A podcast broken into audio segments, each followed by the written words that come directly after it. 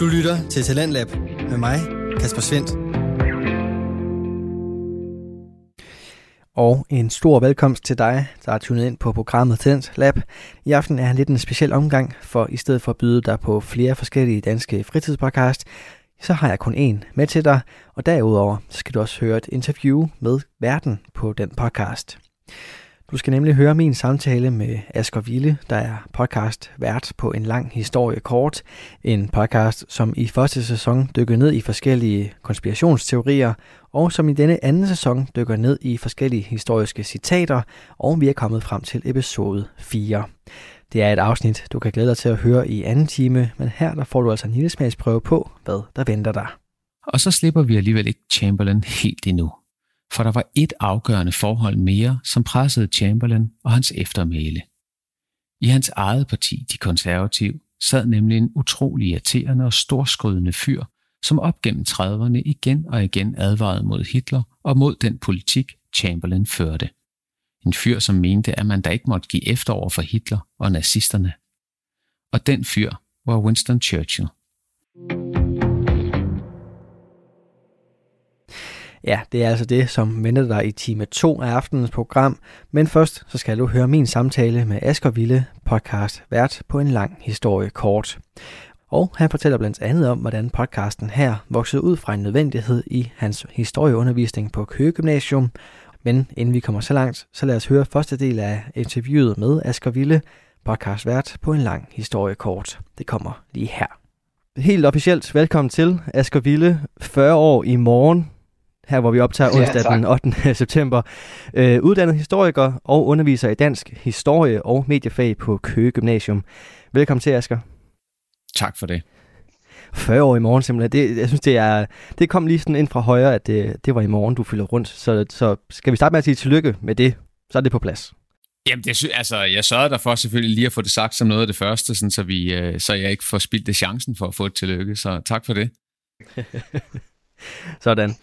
Øh, Udover at være øh, ja, historie, og, historie, historie og dansk underviser og mediefagsunderviser, så er du også øh, podcastindhaver af podcasten En Lang Historie Kort, som jo ikke altid har heddet En Lang Historie Kort. Øhm, hvis man har hørt dig her på kanalen, eller for den sags skyld inde på din egen podcast-tjeneste, så ved man jo også, at du i starten præsenterede det som historietimen. Skal vi starte der? Hvorfor ændrede du navnet Jamen, det er faktisk et godt spørgsmål, og i virkeligheden så, øhm, så har det også noget at gøre med, hvordan podcasten i sin tid blev lanceret, fordi det gjorde den egentlig som en historieteam. Øh, vi har været ramt af corona øh, alle sammen, og i den sammenhæng så var både lærere og elever jo ved at gå til til sidst af at sidde og prøve at finde hinanden inde på skærmen som sådan nogle små talende ansigter. Og så tænkte jeg, at øh, et eller andet var nødt til at gøre anderledes. Om ikke andet, fordi ellers så ville jeg selv lide en øh, langsom og smertefuld død. Så øh, vi skulle i gang med et forløb om konspirationsteorier.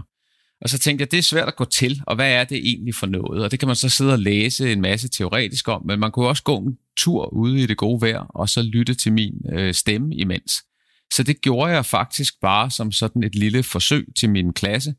Øhm, og så blev jeg bidt af det, og synes det var øh, enormt sjovt at sidde og lave. Øh, og jeg har jo sådan, øh, sådan en defekt i min personlighed, der gør, at jeg synes, det er enormt sjovt at fortælle andre øh, om historie, også selvom der ikke rigtig er nogen, der har bedt mig om det. Øh, og der er podcast-mediet jo perfekt, fordi det gør øh, mig i stand til at fortælle løs, uden at nogen kan afbryde mig. Øh, og så, øh, så får jeg jo tilfredsstillet den del, og samtidig så får jeg fortalt nogle ting. Og så kaldte jeg den jo historietimen, fordi det lå øh, lige til højre benet, for det var det, det var. Og da jeg så fandt ud af, at det var noget, jeg kunne tænke mig at fortsætte med, så tænkte jeg samtidig også, at det var måske sådan et navn, som, jeg, som selv jeg ville se og tænke, Jesus, det lyder fodformet. Øhm, og så tænker jeg, hvis nu jeg forestiller mig et eller andet, som jeg selv skulle have lyst til at anbefale nogle andre, så er det jo altid sjovt, hvis man tager og laver en lille sådan sproglig leg med et eller andet. Og så sagde min øh, kone en dag, øh, efter at have snakket meget lang tid, ej, okay, øh, en lang historie kort. Og så gik hun i gang med at prøve at fortælle det kortere. Og så tænkte jeg, hold op, der var den jo. Øh, det er da lige præcis det, jeg sidder og prøver at gøre at øh, kondensere vores øh, meget, meget lange fælles historie til nogle mindre sammenhængende fortællinger. Hvad, det var jeg så ikke i stand til her, da du stillede et simpelt spørgsmål, øh, kan du høre. Nej, og hvis man har hørt din podcast, så er man jo heller ikke i tvivl om, at du øh, har, øh, ja, hvad hedder sådan noget, sproget i din magt, så, øh, så jeg synes, det er så fint, og at du også viser dine evner her i interviewet. Øhm, inden, ind, inden du kastede dig ud i historietimen, som så senere blev en, øh, en lang historie kort, havde du nogen erfaring med podcast? Altså det medie, eller valget af mediet, hvor kom det lige fra? Øhm, ja, ved du øh, det, det har jeg faktisk også spekuleret lidt på selv, og, og jeg tror, det har noget at gøre med, at jeg har været øh, enormt begejstret for lydfortællinger hele mit liv. Altså i min barndom øh, lånte jeg næsten alle tilgængelige lydbøger på biblioteket, og dengang jeg er jo født helt tilbage i 1981. Og øh, dengang der foregik det jo på kassettebånd, så man havde jo sådan nogle kæmpe mapper med hjem, som man så afspillede øh, på sin båndoptager derhjemme. Og så døde hele lydbogsfænomenet lidt ud op igennem nullerne, i hvert fald 90'erne. Men så skete der noget med podcastmediet i stedet for, øh, hvor jeg pludselig opdagede, at man, man, kunne, øh, man kunne faktisk næsten finde en podcast om alt, og dermed også om alt, der interesserede en. Og i virkeligheden startede det for mig meget med uh, Ricky Gervais podcast, uh, som er sådan en humoristisk podcast, som jeg har hørt mange gange faktisk. Um, og så, uh, det, det var sådan tilbage i midten af nullerne, og der, der sparkede det ligesom fænomenet i gang igen, og så lå det lidt stille, og så er der jo virkelig sket noget de sidste fem år her, og der har jeg opdaget, at den der kærlighed til lydbogen og Øh, og den der måde, man kan blive suget ind i et univers, også til dels findes i podcastmediet, men der er jo bare den afgørende forskel, vi kan få det on demand nu. Og det vil sige, hvor jeg før skulle sidde ved en båndoptager, da jeg var barn, eller når jeg skulle sove, lå og lytte til det, så kan man pludselig tage bøger og øh, eksperter og alle mulige interessante emner med sig, øh, der hvor man går. Og af en eller anden grund, så er det aldrig faldet mig ind, at jeg kunne lave noget som helst i den retning selv. Øh, så det var sådan et tilfælde, grundlæggende. Øh, men jeg tror, det ramte noget, som øh, jeg altid har haft en stor forkærlighed for. Øh, ja, det var, det var måske ikke så præcist, men... Øhm... du kommer jo ind på det her med, at, at jamen, som lydmedie, der har jo altid været et eller andet eksisterende, øh, kan man sige, øh, udtryk af et lydmedie. Altså, der har været lydbøger, der har altid været en eller anden form for, for lyd. Men det her med, at det bliver on demand, og det ligesom øh, bliver meget, meget let tilgængelig for alle at lave det, og alle at høre det, det har vel også sin, øh, sin tiltrækning.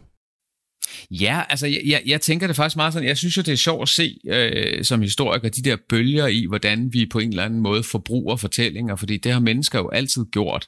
Øh, og ser man sådan på det de sidste 100-120 år, så kom radioen jo i virkeligheden til at, at fungere som sådan et samlingspunkt for familien hele vejen op til midten af 50'erne i Danmark i hvert fald. Og så tog de levende billeder jo bare over i en helt ekstrem grad. Det er jo ikke fordi radioen forsvandt, men det, at vi har kunnet sidde og se film i fjernsynet, og man kunne have lejet en VHS-video, en DVD osv., det overtog jo en stor del af, af øh, hvad hedder det, lydens øh, plads, både hos den enkelte, men også i familien. Og så sker der bare noget med det her øh, on-demand podcast marked her. Altså lydbøger er jo også eksploderet ved siden af.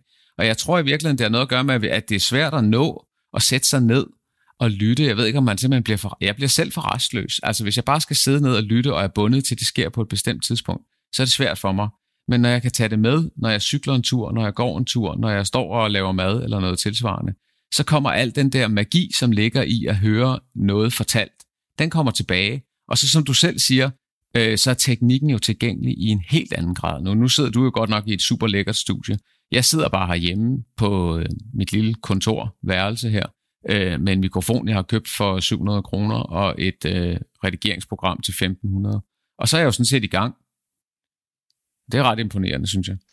Det må man sige, og jeg tror, noget, noget af det, det, der tiltaler mig personligt, men også sådan programmets eksistens, det er jo netop det der med, at du kan sidde derhjemme, og andre kan sidde derhjemme, og det er egentlig Altså, det behøver ikke engang være de her ja, næsten 2200, som du har lagt ud. Altså, man kan næsten gøre det billigere end det, ikke? Øh, så man kan på den måde få meget, meget hurtig tilgang til alle danskere og alle øh, verdens mennesker egentlig. Ja, det er faktisk ret imponerende. Man kan bare tage og vende sin smartphone om, ikke? og så tale ind i den. Det er jo selvfølgelig ikke det samme, men, men altså, så er man sådan set i gang. Og man behøver jo ikke engang som, som jeg at sætte penge til. Altså, jeg betaler så for en hosting service, så lige nu koster det mig jo øh, nogle penge at lave den her podcast, men altså, Øh, til gengæld så får jeg som sagt tilfredsstillet det der behov for at fortælle andre om fortiden, og, og det giver jeg gerne lidt penge for. Men man behøver jo ikke, der findes jo endda gratis hosting sites derude, øh, så, så man skal virkelig ikke lægge meget for, for at levere noget nu til dags. Og det, det, det vidner øh, sådan det her lidt Klondike-agtige marked, der også findes i øjeblikket med podcast, jo også om. Alle kan sætte sig ned og lave det, øhm, og derfor findes der også 10.000 vis af mærkelige genrer, øh, så alle kan finde et eller andet, de gider at høre. Det er, jo, det, er jo, det er jo ret smukt, at man kan finde noget, man gerne vil, vil høre. En af de ting, du selv nævner nu, hvor vi har forberedt os lidt til at, at skulle snakke sammen her i dag, det er, at du nævner, at du jo egentlig laver et, et podcast, som har forholdsvis snævert fokus i et landskab, som er præget af samtale-podcast, skriver du.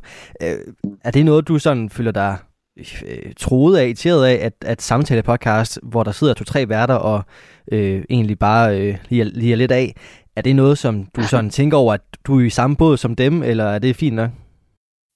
Altså, jeg har jo tænkt lidt over, om, øhm, om jeg på en eller anden måde... Altså, der er noget arkaisk over min podcast, tænker jeg nogle gange. Ikke? Den er meget... Altså, øh, den, den, der er meget lidt... Øh, øh, hvad skal man kalde det, spontant over den. Jeg, jeg scripter det hele, jeg bruger enormt lang tid på at researche det, jeg skriver manuskriptet, skriver det om igen, jeg indlæser det, øh, prøver selvfølgelig at gøre det på en måde, så jeg ikke lyder som om, jeg læser alt for meget op, men, men der er også noget i, i formen, som bevidst er øh, formidlende, og den er meget anderledes end den gængse, jeg inviterer en gæst ind, og så taler vi ud for en 3-4 bullet points, vi har lavet.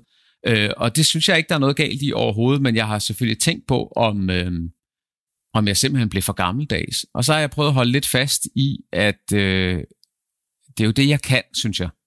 Jeg tror ikke, jeg kan de andre særlig godt. Jeg tror ikke, jeg vil være særlig god til at indgå i den der øh, sådan mere spontane, øh, mindre øh, planlagte måde at tale med nogen på. Øh, jeg kan jo ikke vide det, jeg har ikke prøvet det, men det er bare min opfattelse. Så jeg tænkte, nu prøver jeg at holde fast i, hvad jeg synes, jeg har at byde på. Så kan det jo være, at det viser sig, at der er 23, der downloader det første afsnit, og to, der downloader nummer to, og så øh, var det ligesom, så var det ligesom det. Øhm, men, men jeg har svært ved, tror jeg, at, øhm, at prøve at efterligne noget, jeg ikke synes, jeg er. Og jeg synes jo også, der er nogen derude, som er genialt dygtige til det. Altså også inden for historiegenren. Øh, sådan en som Adam Holm laver nogle fantastiske interviewpodcast, hvor han både sådan selv spiller med, men, men også overlader pladsen til eksperten. Og så synes jeg, for nu bare at sige det som det er, også der er ufattelig meget lort derude, hvor, hvor tre gutter har sat sig ned, og så har de tændt for en optager. Og så øh, tænker de, at, øh, at det er interessant for os andre at høre, øh, at de sidder og snakker om et eller andet, der optager dem, mens de drikker bajer øh, en fredag aften. Og det gider jeg personligt ikke høre. Men, men det er der jo nok nogen, der gør. Og det er jo så noget af det, der er lidt fantastisk ved det her podcastmarked. Jeg synes virkelig, at det minder mig sådan lidt om, om YouTube for 10 år siden, hvor folk prøver sig frem. Og øh, i sidste ende viser det sig, at, at langt de fleste, som, som, øh, som har et eller andet at byde på, enten intellektuelt eller, eller i forhold til teknikken eller noget helt tredje, øh, de finder et publikum. Og, og det synes jeg, det, det er fedt. Det kan jeg rigtig godt lide, og derfor håber jeg også, der er plads til mig derude. Indtil videre går det okay. Det, ja, det må man sige, det, det gør. Øhm, nu, nu kommer du selv ind på det her med YouTube og sådan ting. Er det visuelle medie noget, som du på et tidspunkt kunne se dig selv døbe tæerne i? Nu underviser du også selv i mediefag, så det kunne jo være, der lå noget teknisk snille der også. Ja, altså det har, jeg, det har jeg faktisk tænkt rigtig meget på, også øh, ud fra sådan en, øh, en helt egoistisk tilgang til, at lige nu så koster det her lort mig sgu penge hver eneste måned, og jeg tjener ikke en skilling på noget som helst. Øh, og der kan man jo, der er YouTube jo, de har jo fundet en fed markedsmodel, fordi de smækker bare nogle reklamer på, som man får et eller andet for, og hvis det så kunne lykkes en faktisk at få nogle følgere op på den del, så, så kunne det jo være, at jeg ligefrem kunne break even. Øh, men, men det kræver rigtig meget at lave den slags øh, med billeder på oveni. Især fordi der er en tendens til, øh, at man som YouTube-forbruger øh, virkelig ikke tolererer pauser. Og når jeg snakker pauser, så taler vi jo altså helt ned om, at folk øh, jump-cutter deres øh, værtrækninger nogle gange ud af det, de sidder og siger. Ikke? Altså, der bliver bare slukket eller kørt videre, hvis, øh, hvis man keder sig i 20 sekunder. Og det tror jeg har noget at gøre med, at man er bundet til skærmen.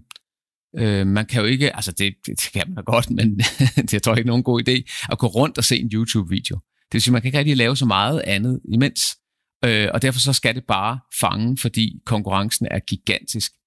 Øhm, det slipper man lidt mere for. Jeg synes, jeg kan tillade mig at dvæle lidt ved nogle elementer, hvor jeg tænker, godt, det jeg siger nu, det er måske mere interessant for nogle af dem, der lytter, og mindre for nogle andre, men de hænger forhåbentlig på, fordi det tager 30 sekunder, og, øh, og så slukker man ikke bare og scroller videre på YouTube, der trykker du bare videre, eller på en af de foreslåede videoer. Så, så der, er, øh, der er et helt andet krav til at strømligne elementerne, synes jeg, på YouTube. Der er jeg nok ikke helt klar endnu.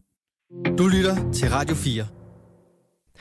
Og du er skruet ind på programmet Dans Lab, hvor jeg, Kasper Svendt, i aften kan præsentere dig for et enkelt afsnit fra en dansk fritidspodcast. Den hedder En lang historie kort og har verden Asger Ville. Og i anden time, ja, der venter der et suverænt afsnit omkring Churchill. Men først så skal vi tilbage til min samtale med Asger, som jeg havde for et par uger siden. Han fortæller blandt andet omkring den her svære balance imellem underholdning og historisk korrekthed, som man jo sidder med, når man er historielærer og laver en podcaster. Hør med videre her. Øhm, hvis vi skal springe ind i din podcast og sådan hoppe væk fra al mediesnakken. Din første sæson handlede om konspirationsteorier, og her i anden sæson, der har du kastet dig over de her lidt øh, mytiske, mystiske citater. Øhm, hvis vi skal starte med valget af konspirationsteorier, var det sådan taget ud fra der, hvor du nu var i din undervisning? Du snakker om, at du startede den som en, en historietime. Øh, var det bare fordi, I var nået til konspirationsteorier i jeres, øh, i jeres øh, hvad hedder sådan noget, Ja, der er jo ikke noget, der hedder pensum mere, og der er ikke nogen, der siger, at man skal gennemgå konspirationsteorier, men altså, det plejer jeg selv at gøre. Øhm, og ja og nej på en gang, fordi øh, vi var nået til det, men det var vi kun, fordi jeg synes, at det er vigtigt. Det ved jeg, at der er mange historielærer, der gør. Men det er ikke sådan, at man ikke godt kan øh, gennemgå historie i, i gymnasiet uden at ramme konspirationsteorier. Jeg øh, synes bare, at mængden af konspirationsteorier, man bliver bombarderet med i dag, er øh, overvældende. Og det er den jo, fordi øh, det, er, det hænger jo sammen med det, vi talte om sidst, det er så let at publicere. Og det vil sige, at man kan simpelthen øh, publicere det værste konspiratoriske nonsens uden nogen form for øh, problemer. Altså, der er ikke nogen, der, der kan stoppe en grundlæggende. Så skal vi helt op på sådan Alec Jones-niveau, øh, hvor man lukker deres kanaler ned og sådan noget. Ellers så sidder folk jo sådan set bare og siger, hvad de vil, og det gør de på Facebook, det gør de på øh, Instagram, det gør de på YouTube osv. Det vil sige, at jeg løber jo ofte ind i, at øh, eleverne på en eller anden måde har mødt en konspirationsteori et sted. Og fordi de ofte har en række enormt intuitivt interessante øh, narrative elementer, så er det meget svært ikke at blive overbevist. De benytter sig af en række øh, interessante knep, sådan noget med, jamen jeg stiller jo bare spørgsmål, eller hvordan vil du så forklare det her, og så videre. Og det kan man jo som regel ikke. Øh, så hvad stiller man så op, når man står over for de her konspirationsteorier? For jeg oplever samtidig også, at en del, faktisk mange af mine elever, et eller andet sted godt ved, at det her måske er en konspirationsteori, og de måske ikke helt skal tro på den, men, men de har ingen redskaber til at kæmpe imod det. Og det kan jeg godt forstå, for det er skide øh, besvær. Nej, hvor jeg banner, undskyld. Det er enormt besværligt at, at øh, kæmpe for at bevare sin egen øh, myndighed over for den slags. Fordi det er, det, de bruger den samme type sprog som videnskaben, samtidig med, de er gode til at have nogle fortællende elementer inde. Og så bemyndiggør de øh, den person, der tror på konspirationsteorien, fordi man bliver pludselig sin egen lille detektiv, der gennemskuer tingene.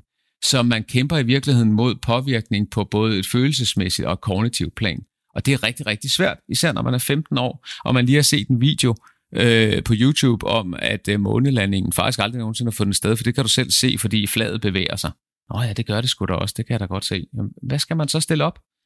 Øh, og så tænkte jeg, jamen det, øh, det skal vi have et forløb om. Og så lavede jeg det første afsnit udelukkende til min klasse. Og så tænkte jeg, øh, hold da kæft, hvor er jeg egentlig et vigtigt menneske øh, med en masse begavede holdninger. Øh, det skal alle andre, der også har lov til at høre det her. Så jeg tænkte, nu laver jeg nogle flere afsnit. Og så lægger jeg dem ud, og så ser vi, om der er nogen andre, der gider at høre dem. Og, øh, og det var der jo så heldigvis. Og så øh, undervejs, så øh, var folk simpelthen så søde, og jeg fik så mange henvendelser, som jeg blev øh, rent udsagt helt rørt over, øh, af folk, som sagde, at det var virkelig interessant at høre, og, og det gav dem en masse ting, de selv kunne bruge, øh, også i diskussionen nogle gange med deres konspiratoriske øh, forældre, eller med deres øh, konspirationsteoretiske børn, fordi der var eksempler undervejs, som de sådan kunne relatere til. Så tænkte jeg, godt, så fortsætter vi sgu. Øh, og så har jeg jo selv siddet i fælden. Jeg har selv været, øh, jeg har selv troet på konspirationsteorier om Kennedy-mordet, da jeg var et ungt menneske, og var dybt optaget af det, og hvad jeg ikke har brugt af timer på at sidde og læse om de her ting. Øh, og det var jo først, da jeg selv fik en videnskabelig uddannelse, at jeg var i stand til at øh, sådan helt tavst og kun for mig selv øh, på et lille værelse at indrømme, at øh, det var fuld af løgn, det meste af det, eller fordrejet, eller og levede på ingen måde op til nogen form for videnskabelig validitet. Så det lavede jeg så også et par afsnit om. Det kan man jo gå ind og høre, ja. hvis man har lyst. Øh, de her, de her afsnit omkring Kennedy-mordet, som, som øh, på det personlige plan, igen, jeg har jo også, synes, jeg har også kigget mod de her konspirationsteorier og tænkt, der var et eller andet spændende i dem, altså rent narrativt, øh, og det kunne da være spændende at tro på, og så hører man en podcast som din, og så siger man, når jeg virkeligheden er, er også en historie. Virkeligheden er også ja, øh, til stede på den her måde. Ikke? Men, men er det det, man skal bruge din podcast til? Altså at sådan lige faktatjekke alle de narrativer, man nu får at vide ude i, ude i, den, ude i verden? Altså det er i hvert fald nok det, jeg et eller andet sted håber, man bruger første sæson til, at, øh, at, man, øh, at man får nogle ret konkrete redskaber, som man kan prøve at bruge, når man møder konspirationsteorien. Altså, der er jo en lang række øh, fællestræk med mange af dem. Det er ikke alle de ting, jeg nævner, som gælder øh, i konfrontationen med hver eneste konspirationsteori, og de spænder jo også vidt fra ideen om reptilians og øh, til de helt simple konspirationsteorier om, at øh, vaccinepasset i virkeligheden er en konspiration fra EU's side til at kontrollere os osv. Altså, så, så nogle ting øh, vil være lettere at gennemskue end andre, men grundlæggende benytter de sig af mange af de samme måder at lege med vores, øh, vores bemyndigelse på. Og i virkeligheden handler det for mig meget om det her med, at man skal, man skal øh, i bedste oplysningstradition passe på sin egen myndighed, fordi ellers bliver den snuppet af nogle andre. Øh, og øh, så skal man huske på, at den der romantiske idé om, at sandheden, den skal næsten være så snørklet, at den er uigennemskuelig, den holder ikke. Altså jagten på sandheden kan sådan set også bare være jagten på en række tilfældigheder, som har fundet sted, og som har vist sig at være afgørende for, at noget skete, selvom det virker mærkeligt ved første øjekast. Så det er ofte øh, det, der er forklaringen. Altså, man plejer jo at sige, at man skal ikke forklare med ondskab det, man kan forklare med dumhed. Og man kan forklare ret mange af de ting, folk tror er en konspiration med dumhed. Og dermed øh, leveret. Øh, første sæson kaster sig over de her konspirationsteorier anden sæson kaster sig ud i at forklare begivenhederne omkring et bestemt citat, omstændighederne, der ligesom har fundet sted. Det spring, du laver der i, i tema, øh, hvorfor var det lige citater, eller i hvert fald begivenhederne omkring de citater, øh, du sådan valgte som det næste tema, du skulle kaste over?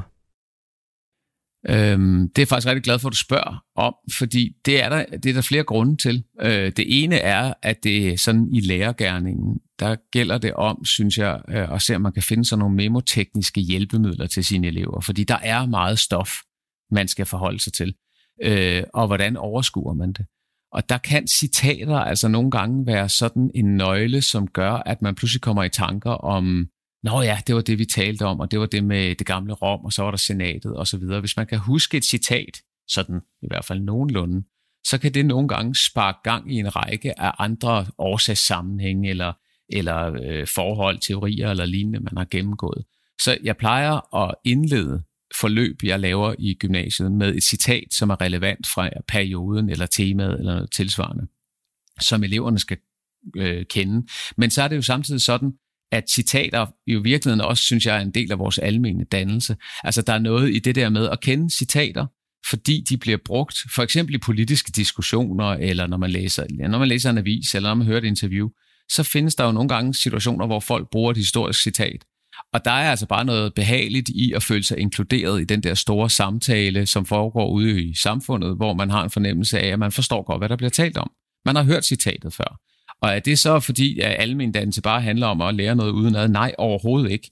Øh, på ingen måde. Men det er en del af det.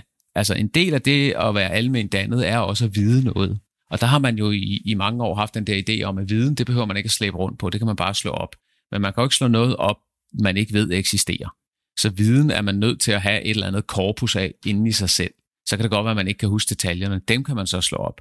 Så, så citaterne er knyttet til, at man skal vide noget, og derfor skal man jo så helst øh, videre og bruge den viden, man har til noget. Men jeg synes, der er noget almindeligt dannende i, at man simpelthen kan genkende nogle af de ting, man møder i, øh, i de store samtaler derude. Man skal være en del af det samfund, man skal være en del af det sprogbrug, og det bliver man lidt på den måde. Men det vigtigste ved det er jo så også at spørge sig selv, hvordan blev citatet til? For det er jo der, forklaringen ligger på, at citatet har overlevet. Hvis citatet ikke på en eller anden måde var opstået i en, i en sådan historisk prægnant situation, så var det heller ikke blevet husket. Men, men det er ikke altid, man ved, hvad det var for en situation. Så det, jeg prøver at gøre, er så at sige, her er et citat, og i starten prøver jeg at tage fat i nogen, jeg regner med en del mennesker kender, og så senere har jeg tænkt mig måske at kunne tillade mig at tage nogle sådan lidt mere obskure citater. Men, men her er citatet, det kender du måske, men ved du noget om, hvordan det blev til? Og det der med at spørge, hvordan et citat blev til, det, det åbner jo så for en lang række øh, forhold, som man skal have gennemgået, hvis man skal forstå, hvordan en eller anden person endte med at stå i en historisk situation og ytre en række ord, som så er blevet husket lige siden. Så jeg synes, at citater øh, både leverer et fokus, men samtidig også, øh, hvis man sørger for at gå videre, kan åbne for en, en forståelse af den samtid, citatet blev til i. Og det er jo egentlig det, vi historikere gerne vil. Vi vil gerne fortælle, hvordan det var. Mm.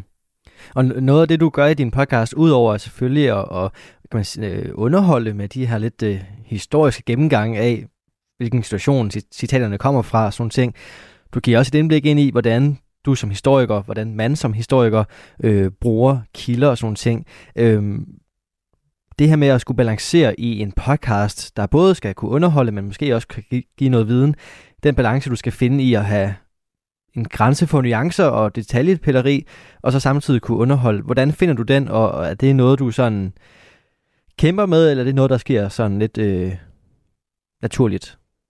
Ja, det er faktisk en rigtig svær proces, øhm, og jeg er altid nervøs, når jeg udsender et nyt afsnit, fordi jeg tænker, nej, den her gang, der bliver det sgu for kedeligt. Nu, øh, nu brænder den sammen. Nu gider de ikke at høre det mere. Øh, og jeg er vildt meget i tvivl det jeg i virkeligheden prøver at gøre, det er øh, sådan grundlæggende. For det første så skriver jeg altid manus om flere gange. Det er derfor, det tager så lang tid for mig at få et afsnit på gaden. Øh, fordi jeg skriver, og så finder ud af, nej, ved du, den vinkel, den holder sgu ikke. Øh, så prøver jeg sådan at bruge nogle af de ting, jeg har lært på dansk studiet om, hvordan fortællinger bygges op. Øh, og så samtidig så prøver jeg simpelthen bare at holde fast i noget af det, jeg synes, jeg kan fra undervisningsgærningen. Altså at, øh, at øh, skifte mellem det nære og det abstrakte forhåbentlig i en rytme, som gør, at man både føler sig taget nok i hånden, øh, og samtidig ikke begynder at kede sig, når, når teorien udfolder sig. Øhm, og så prøver jeg faktisk grundlæggende bare at spørge mig selv, når jeg sidder og læser manus igennem, synes jeg selv, det er interessant? Øh, og hvor, øh, hvor går jeg for langt ind i noget indforstået? Det er en af de ting, jeg arbejder enormt meget med, det er at prøve at spørge mig selv, hvis jeg nu ikke var mig, hvad ville jeg så tænke, når jeg hørte den her sætning? Så vil jeg tænke, hvad mener han med det? Så prøver jeg at forklare det og tage det med. Det er sådan en af de, det er sådan en af de øh, øh tommelfingerregler, som måske går igen mest, når jeg laver et nyt manus. Øhm, og så har jeg jo fået nogle gode pointers af jer, som jeg øh, prøver at... Altså, jeg har jo været så heldig at deltage i det her Talentlab, som er på Radio 4. Og der har du jo blandt andre, Kasper, givet mig nogle rigtig gode fifs, som, som jeg så øh, prøver at inkorporere lidt af gangen, fordi der er så mange gode, og så her den anden dag, da jeg sad og skrev manus, så prøvede jeg simpelthen at kunne inkorporere så mange af dem som muligt, og så gik jeg lidt i panik. Så øh, nu har jeg besluttet mig for at prøve at inkorporere et af dine gode råd per afsnit, og, så, jeg ikke, øh, så jeg ikke bliver for overvældet det, jeg synes, det lyder som en øh, fornuftig plan, og nu vi kommer og vælter der ned med, med alle mulige, øh, ja, lad os kalde det gode idéer, lad os endelig gøre det. Øhm, noget ja, af det, så... ja, det synes jeg, det er. noget af det, som jeg, vi, vi har snakket om, øh, du og jeg, det har jo også været øh, den ramme, der ligesom er i din podcast, blandt andet ved brug af, af musik jeg vil lige spille de første 20 sekunder af, af det seneste, den seneste episode, øh, som forresten starter som næsten alle de andre. Øh, fordi vi, vi to har blandt andet snakket omkring valget af musik. Lad os lige høre de første 20 sekunder.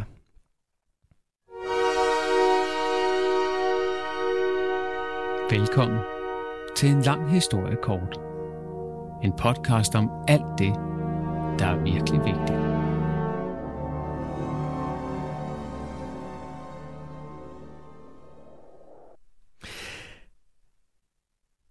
Asger, det her musikvalg, det har vi snakket om før, du og jeg.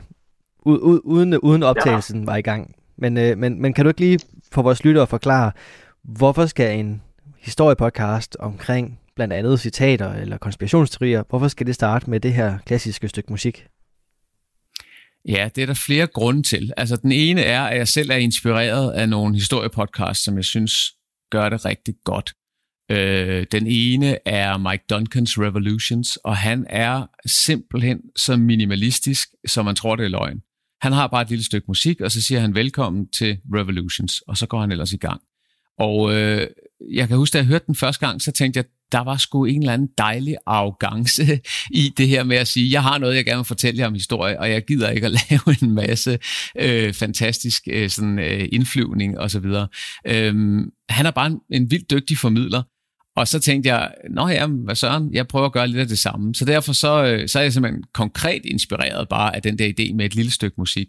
Men, men øh, så er der også en anden grund, og, og det er, at øh, det stykke, vi hører, er jo et lille stykke musik af ham, der hedder Wagner. Øh, og øh, han er en kontroversiel historisk figur, fordi han øh, var øh, grundlæggende glødende antisemit, altså nærmest ved at våge at påstå jødehader. Og øh, i det hele taget, når man læser om ham, ikke sådan udpræget, hvad jeg vil kalde nogen behagelig fyr. Altså jeg er ikke sikker på, at jeg vil øh, synes specielt godt om ham. Samtidig så kan han lave musik, som øh, er psykologisk finfølende, synes jeg. Det er jo, det er jo en smagsag. Men altså, det, det er der jo sådan en generel konsensus om, at han var en, en, en dygtig komponist. Han kan lave noget, som jeg synes er så sart og så følelsesfuldt og samtidig så storladent, øh, at øh, det sætter jo gang i den her diskussion, som, som vel forfølger os gennem alle tider, nemlig kan man skille kunsten og kunstneren ad? Og det kan man, og det kan man ikke på én gang, og det er jo derfor, debatten bliver ved. Øh, og på en måde tager jeg jo lidt stilling, øh, for jeg spiller faktisk et stykke af hans musik. Øh, og jeg synes, man er nødt til at gøre det. Man er nødt til at skille nogle ting ad. Og, jeg, og øh, det er nok også en del af mit historiesyn. Der er jo en meget diskussion i øjeblikket om, øh, skal man, øh, skal man bortcensurere bestemte mennesker, fordi man øh, finder ud af, at de har haft nogle redselsfulde holdninger. Øh, Heidegger har jo vist sig at være nazist, og det er da klart, det har stor betydning for, hvordan vi læser hans øh, filosofi. Men en mand som Hume, som øh, gjorde os opmærksom på induktionsproblemet, har jo også vist sig at have skrevet nogle breve, hvor han har skrevet nogle redselsfulde ting, øh, som er racistiske. Øhm, skal man så fjerne hans navn fra skotske universiteter osv.? Det er jo en debat, der har fundet sted.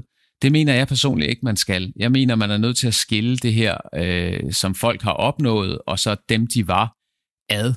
Øhm, i, til en vis grad, og så kan man sagtens finde øh, undtagelser. Men når man nu tager sådan en som Hume, så har han jo skrevet nogle frygtelige ting, som øh, viser, at han var lige så dybt uoriginal øh, som menneske i sin samtid på alle andre punkter end lige de punkter, hvor han faktisk var en enormt dygtig filosof. Øhm, men det viser os jo grundlæggende, at mennesker er mennesker og lever i en given tid. Og det vi nu i dag synes er øh, redselsfuldt, det var desværre, kan vi så blive enige om, jo bare sådan noget øh, racistisk nonsens, som det var ganske typisk at lire af. Skal man så fjerne folk fra historien? Nej, det mener jeg absolut ikke, man skal. Der findes et ganske sjovt eksempel på det. Hvis man tager ind til København, øh, ind på øh, Gammeltorv, der står det, der hedder Caritas springvandet. Og oppe i toppen af det øh, er der en kvinde med bare bryster, og øh, hendes øh, brystvorter er lavet på en måde, så vandet sådan kan springe ud af dem. Og det gjorde de i mange, mange, mange år, indtil man pludselig i 1800-tallet blev enormt borneret og fandt ud af, at øh, det, var, det var simpelthen øh, usædeligt at se på den slags. Og så proppede man en, en lille sådan klat mørtel ind i brystvorterne, så der ikke kunne komme vand ud længere. Øh, og det fjernede man så igen. Jeg kan ikke huske præcis hvornår, men en gang i det 20. århundrede. Øhm, og det viser os jo bare, at øh, det vi går og mener er den ultimative sandhed, ikke kan løsrives, løsrives for den tid, vi lever i i øjeblikket, så, øhm, så har vi jo nogle idéer om, hvad det er for problemer, der er væsentlige for os. Og vi risikerer jo, at man om 100 år øh, griner af os og siger, jamen for pokker, så brugte de så mange ressourcer og så videre på det og det og det. Noget, vi slet ikke kan gennemskue på nuværende tidspunkt. Og derfor, så, det var en lang forklaring, så spiller jeg faktisk Wagner sådan lidt som en provokation, for at sige, jamen her er et stykke musik, som jeg selv synes er enormt øh, dragende. Jeg synes, det har den, øh, den rette dramatik, til en historiepodcast. Det er kort, øh, og så er det også en lille smule ja, provokerende, fordi det er ham. Og han er øh, redselsfuld, og han var Hitlers yndlingskomponist. Og hvordan fanden kan man høre noget musik, som så frygteligt et menneske holdt af? Øh, men det kan man godt, siger jeg så, øh, med det musik. Du lytter til Talentlab med mig, Kasper Svendt. Du er i gang med at lytte til Talentlab her på Radio 4. Det er et program, som giver dig mulighed for at høre nogle af Danmarks bedste fritidspodcast. Og det er altså alle sammen podcast, der deler nye stemmer, fortællinger og måske endda nye holdninger. Samtidig med, det er noget, som du kan dykke vidne i på egen hånd. For alle podcast, som vi præsenterer her i programmet, kan du finde yderligere afsnit fra inde på din foretrukne podcast tjeneste. Det gælder også podcasten En lang historie kort, som er lavet af Asger Ville, historieunderviser på Køge Gymnasium, som i anden time præsenterer et afsnit omkring Churchill og et af hans berømte citater. Men inden vi kommer så langt, så skal du have den sidste del af mit interview med Asger, som jeg lavede for et par uger siden. Der kom vi blandt andet ind på det afsnit, du skal høre lidt senere, og så også de manglende kvinder i podcasten. Hør med videre her. Øh, jeg, jeg kan jo ikke lade være med at tænke over, øh, når nu vi øh, hører dine tanker omkring Wagner, øh, Wagner undskyld, øh, altså, Nej, de, de, de tre... Jeg selv Wagner, de tre øh, hovedpersoner, du har i de tre nyeste øh, afsnit, øh, Julius Caesar, øh, Harald Blåtand øh, og øh, så Lord Nielsen, øh, det er jo nogle mennesker, som blandt andet i deres, øh, i deres liv har været skyld i, i, i drab, altså simpelthen krigsførsel og, og, og decideret øh, mor. Mm. Altså, når vi kigger så langt tilbage, så er det selvfølgelig let nok at, at, at se bort fra, fra de gerninger, og så sige, jamen de sagde også noget sjovt med nogle terninger, der var kastet. Er, det, er, der, er der noget i, at, at når vi kommer på langt, eller når vi kommer langt væk fra de øh, gerninger, altså nu, for eksempel øh, Wagner her, om 100 år, når vi så skal snakke om, om vedkommende, er det så simpelthen bare på grund af tidens, øh, kan man sige, gåen, at vi så kan kigge tilbage bedre på, på deres sådan isolerede øh, bedrifter og snakke omkring deres øh, storhedstid og snakke omkring, hvor gode de var til det ene eller det andet. Øh, Harald Blåtand, der jo ligesom bragte, bragte kristendommen til, til Danmark, der skal man lige høre afsnittet, hvis man øh, gerne vil vide lidt mere om det. Øh, men, men altså, det der med at isolere manden fra hans gerninger, kvinden fra hendes gerninger, og, øh, og egentlig bare på grund af tidens øh, gåen kan adskille de to ting? Det er sjovt, at du spørger om det, fordi jeg har virkelig øh, selv gået og tænkt meget over det. Altså, hvordan undlader jeg at lave en podcast, som bliver en lidt banal hyldest podcast? Øh, det, det er faktisk noget, jeg har prøvet at tænke meget over, og prøvet at holde fast i, at, at øh, på den ene side, så har de her mennesker, som du nævner, jo gjort frygtelige ting. Øh, de har bare også gjort dem i en samtid. Øh, og det gør dem jo ikke uskyldsrene, men det er meget svært, synes jeg, at dømme fortidens gerninger ud fra et nutidigt perspektiv. Og det synes jeg faktisk bliver sværere og sværere, jo længere tilbage vi er. Og derfor har jeg også øh, indtil videre holdt mig fra det 20. århundrede. For jo tættere vi er på vores egen tid, jo sværere synes jeg, den del er. Øhm, Cæsar gjorde jo nogle rædselsfulde ting. Altså han, han tog øh, gallerkongen Vercingetorix tilbage til til Rom, og så fik han ham smidt i fangekælderen i, tror jeg, fem år eller noget tilsvarende. Og da han så synes det var passende, så fik han ham slæbt gennem Roms gader, og så fik han ham kvalt. Øhm, det er jo ikke særligt tiltalende. Det vi bare skal huske, det er, at logikken i verden dengang var en anden. Altså man havde simpelthen en idé om, at man kunne tillade sig at undertvinge folk øh, med magt.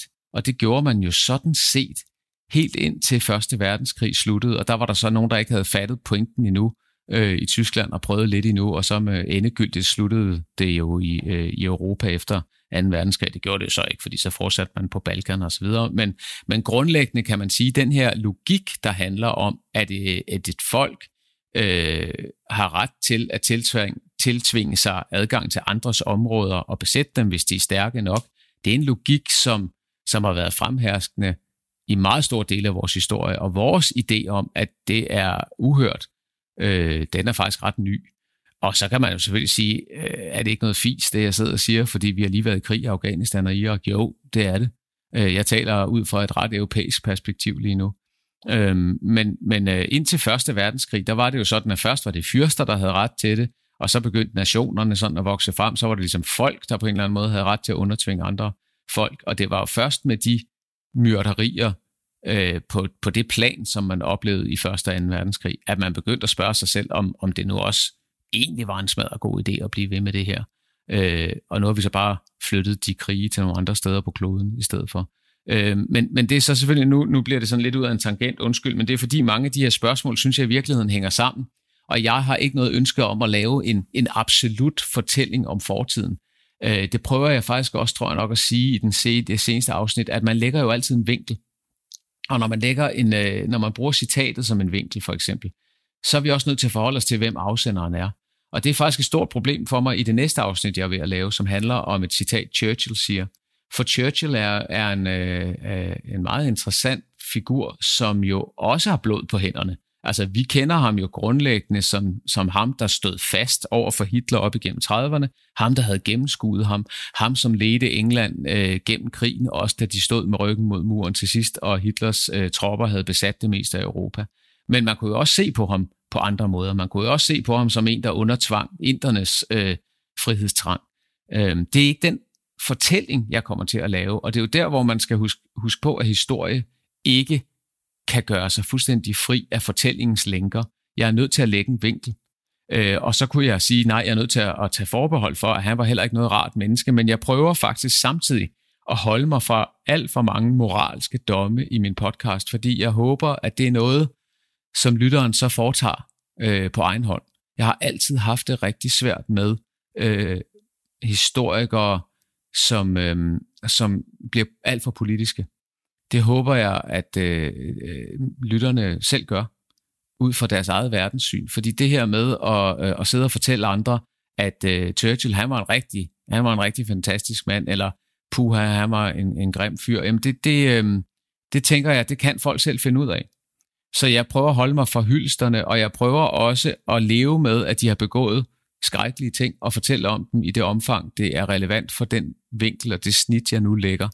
Øh, men jeg mener ikke, at det kan nytte noget. Altså, vi, vi mister historien fuldstændig, hvis vi dømmer fortidens mennesker på nutidens præmisser. Det mener jeg virkelig øh, inderligt. Det kan vi ikke. Som historiker, hvor meget, øh, øh, jeg ved ikke om jeg frygter er det rigtige ord, men hvor meget er du opmærksom på, at øh, det du udgiver nu her, de her afsnit, ni episoder indtil videre, at de en dag kan bruges som en eller anden form for øh, beretning eller levende, hvad, hvad, hvad man som historiker nu vil, øh, vil betegne det her som. Altså, at, at der er en, en, en mulighed for, at der er en eller anden, en eller anden dag, der, øh, der bruger dine afsnit til en eller anden historisk vinkel. Det, det tænker jeg faktisk en del over. Øh, og så tænker jeg, at det kan jeg ikke undgå. Altså stikker man snuden frem som historiker, så laver man også et tidspunkt øh, produkt. Og øh, vi bruger jo for eksempel selv ofte i, i historie, vi lærer, bruger jo ofte øh, historiske fremstillinger fra fortiden. Altså man kan, man kan lære enormt meget af at se, hvordan man skrev historie i Sovjetunionen eller i Nazi-Tyskland. Øh, fordi der ligger jo også vinkler, og det gør der også i min podcast. Jeg har jo for eksempel en idé om, at fortiden findes. Altså jeg øh, prøver at holde mig fra øh, en alt for relativ historieteoretisk tilgang til, at øh, hvad ved vi, kan vi overhovedet vide noget som helst om fortiden. Jeg læner mig op af øh, sådan det generelle historikersamfunds konsensus, for sådan en findes jo trods alt på mange områder, og så er der nogle områder, som er mere omstridte end andre, men jeg kan jo sagtens forestille mig, at man laver en eller anden øh, landvinding samfundsvidenskabeligt om 50 år, som gør, at man vil høre min podcast og tænke, hold da kæft, øh, hvor han taler ud fra et gammelt samfund. Øh, og det, det gør jeg jo også på det tidspunkt. Lige nu, der taler jeg ind i en, øh, i en samtid, hvor jeg synes, historie øh, er blevet sådan et område, man kæmper lidt om. Øh, jeg synes, man har kæmpet meget om, hvorvidt man overhovedet øh, har brug for at lære noget, eller kan lære noget af historien, har brug for historie, og man behøver at vide noget om historien. Øh, og der står jeg meget solidt plantet i den lejr, at, øh, der hedder, at det gør man, det skal man. For hvis man ikke ved noget om historien, så har man i hvert fald to problemer efter min mening. For det første, så mangler man en eller anden form for rødder og rygsted. Altså man mangler et sted at stå og forstå, at verden ikke begyndte, da man blev født, og ikke holder op, når man slutter, og at vi har været i kriser før i tiden. Vi kan faktisk se det gennem litteraturen, den historiske litteratur, at menneskeheden har altid eksisteret i kriser, og er kommet ud på den anden side nogle gange med kæmpe ar på både krop og sjæl, men, men vi kommer igennem det på en eller anden måde det kan give en en fornemmelse af, at man ikke lever i en fuldstændig vanvittig tid, fordi på mange måder har alle tider været vanvittige i en eller anden grad. Øhm, det er den ene del af det. Den anden del er, at øhm, man, kommer, man kommer ved at glemme historien til i virkeligheden at leve i sådan et, øh, et øh, postmoderne vakuum, hvor man, øh, man kommer til at tro, at det, der optager en selv, og det, der for eksempel er øh, den udbredte ungdomskultur eller noget tilsvarende, det er, det er noget af det mest fantastiske, der findes. Øhm, og det, det er det jo ikke. Altså unge mennesker, eller gamle mennesker, eller øh, ja, mennesker til alle tider, har levet i, under nogle vilkår, som har gjort, at de har kunnet udfolde sig på nogle bestemte måder, som de så ikke behøver at udfolde sig på senere. Og det skal man vide noget om. Hvis man ikke ved noget om det, så, øhm, så kommer man bare til at, at tro, at man er universets centrum. Og det, det bryder jeg mig ikke særlig meget om. Og så er der jo så også den del af det, der handler om, hvorvidt vi overhovedet kan sige noget om verden. Det er jo øh, ret omdiskuteret i øjeblikket. Kan vi overhovedet sige noget om hinanden? Kan vi overhovedet sige noget om det, vi observerer uden for vores vindue? Og der, øh, der, der mener jeg, at ja, vi kan godt sige noget om vores verden, og vi kan godt sige noget om vores fortid, men vi kan ikke sige det absolut. Det er jo ikke sådan, at hvis jeg tager de tekster, jeg læser som forberedelse til et podcast-afsnit, og giver til en anden historiker, og sender ham ind i et laboratorium, så kommer han ud og har lavet den samme podcast, som jeg har lavet. Der er humanvidenskaberne jo anderledes. Der er en menneskelig fortolkning inden over det hele. Det, det er jeg meget bevidst om. Og der har jeg så simpelthen valgt at sige, at jeg lægger en bestemt vinkel. Øh, en af de ting, jeg jo har bekymret mig om, det er, at jeg har svært ved at finde historiske citater fra kvinder. Øh, og det vil jeg rigtig gerne. Men der er jo bare nogle grunde til det, nemlig at øh, tidligere tiders samfund, der var kvinder øh, sjældent i en position, hvor de fik muligheden for at ytre noget, som blev husket historisk. Så jeg kæmper i øjeblikket for at finde nogen. Jeg har fundet nogen rundt omkring af Jeanne d'Arc og øh, Elisabeth den Første osv., men de er bare ikke, det er ikke kendte citater. Øh, så det vil være citater, jeg sådan ligesom skulle stikke lidt ned i halsen på folk, for de har ikke hørt dem før. Så det venter jeg lidt med. Men jeg ville enormt gerne have nogle, kvinde, øh, nogle citater af nogle kvinder. Øh, så jeg havde faktisk tænkt mig, at jeg ville prøve at spørge mine lyttere, om de kunne hjælpe mig med nogen, om der er nogen, jeg har overset.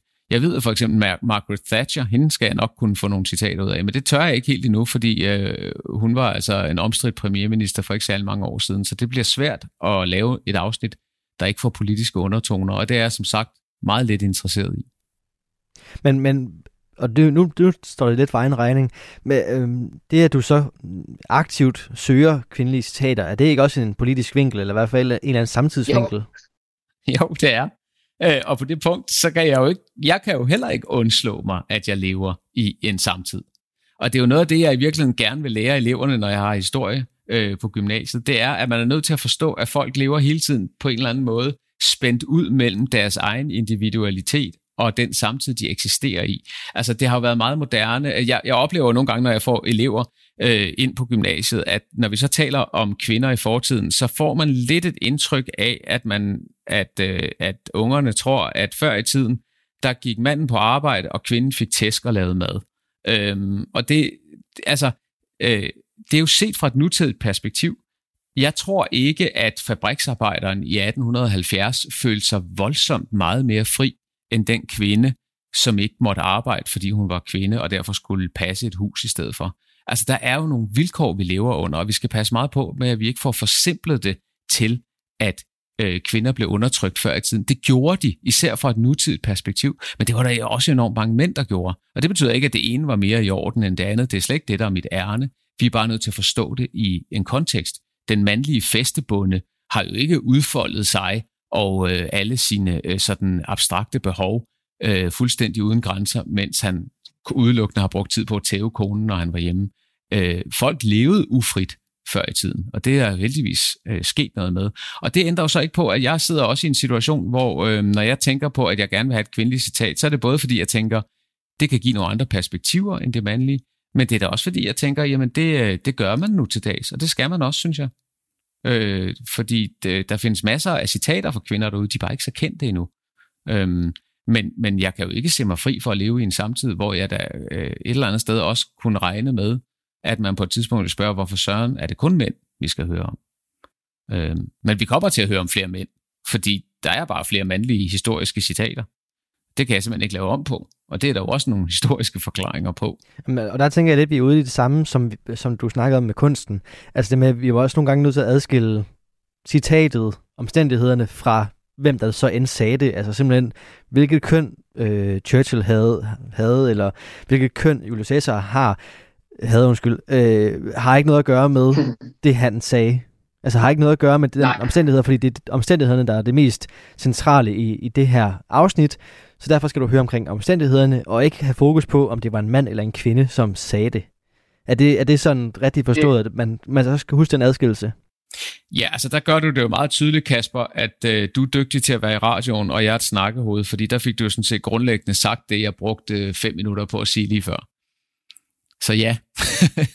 Ej, jeg, jeg tænker så også, at der var nogle nuancer, der blev underladt øh, hos mig, men, øh, men det er måske fint nok, at vi kan være sit. Ja, men det er det. Det er ikke de medfødte kvaliteter, øh, mandlige, kvindelige, eller hvad det man nu skal kalde dem, hos afsenderen af citatet, der er fokus hos mig. Det er der jo andre derude, der laver podcast op. Der er jo også Kvinde kendt i en historie, for eksempel, som jeg synes er en glimrende podcast, hvor man har valgt at lave den vinkel blandt andet. Øh, og det synes jeg er helt i orden. Ja, i virkeligheden synes jeg, det vigtigste er, at man respekterer de forskellige vinkler, de forskellige produkter, derude tilbyder. Jeg har jo også oplevet, at øh, nogen har skrevet øh, til mig, venligt, det er slet ikke det, men at de nok ville have fortalt noget andet, eller ikke have valgt Cæsar, eller noget tredje.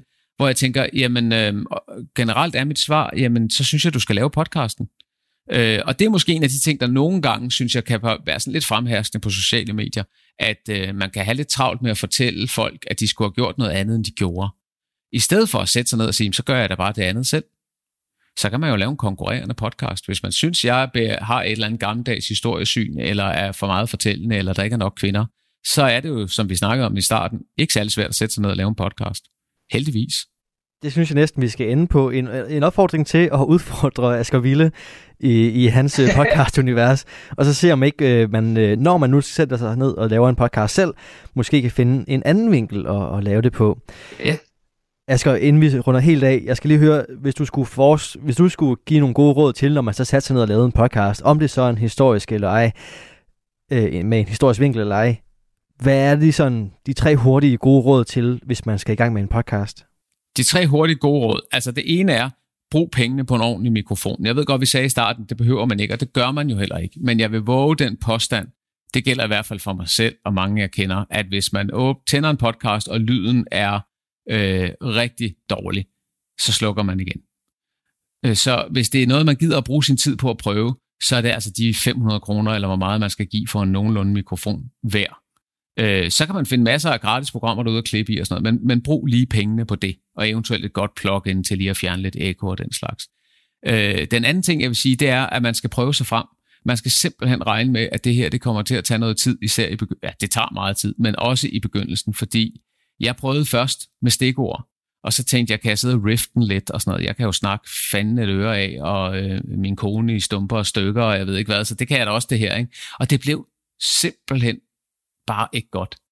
Så jeg spildte to aftener, som jeg sad og indtalte, som jeg bare måtte konkludere, det her det er ikke godt nok. Lav det om. Og det vil være mit råd. Og der kan jeg jo så bare konstatere, at der er masser af podcasts derude, som, som gør det på en anden måde. Men mit råd er, lyt til det. Og hvis du sidder og tænker, at det her det er ikke godt nok, så gør det lidt mere umage. Øh, altså tag dig selv alvorligt nok til at prøve at gøre det øh, bedre. Og den sidste, øh, det sidste råd, tror jeg, det er brug freesounds.org. Der ligger simpelthen en, et gigantisk bibliotek af lyde, folk har lavet derude. Nogle af dem er redselsfuldt ringe, nogle af dem er fantastiske, men langt de fleste af dem er gratis at bruge i din podcast. Øh, så hvis du vil have et eller andet under, eller øhm, øh så en eller anden musik øh, seng eller et eller andet øh, tilsvarende, afhængig af, hvordan man nu ønsker at lave produktet eller formen, så er freesounds.org bare et øh, vidunderligt univers. Det, øh, det skal man endelig øh, støtte og bruge. Og hermed de tre gode råd fra Asger Ville, podcastvært på en lang historie kort. Asger, du skal have tusind, tusind tak for, at du gad være med her i dag. Og øh, så skal vi huske at sige tillykke med i morgen. 40 år, det er jo også øh, værd at fejre. Øhm. Nej, jeg, jeg vil bare lige sige, Kasper, tak fordi jeg måtte snakke så meget. Øh, du har min, min, min kone slipper så nu noget presset og lettet, ikke? så hun får en bedre dag, end hun ellers ville have gjort. Og så, øh, så selv tak til hende også. øhm, nej, men, men jeg, skal huske at, jeg skal huske at sige, at øh, de ni episoder, du har udgivet nu her, den kan man selvfølgelig finde inde på sin egen foretrukne podcast Tjeneste. En lang historie kort, så finder man altså historiske gennemgange af konspirationsteorier, og her i sæson 2 helt, helt vildt vigtige og mytiske citater. Øhm, Asger, tusind tak, fordi du gad være med her i dag, og øh, held og lykke fremover. Tusind tak, Kasper. Det var en fornøjelse. Radio 4 taler med Danmark. Og således, ja, så rundede vi af for min samtale med Asger Ville, podcast vært på en lang historie kort. Du får den seneste episode fra netop den podcast i næste time. Alt det vender dig altså på den anden side af aftenens sidste nyheder. Vi høres ved lige om lidt.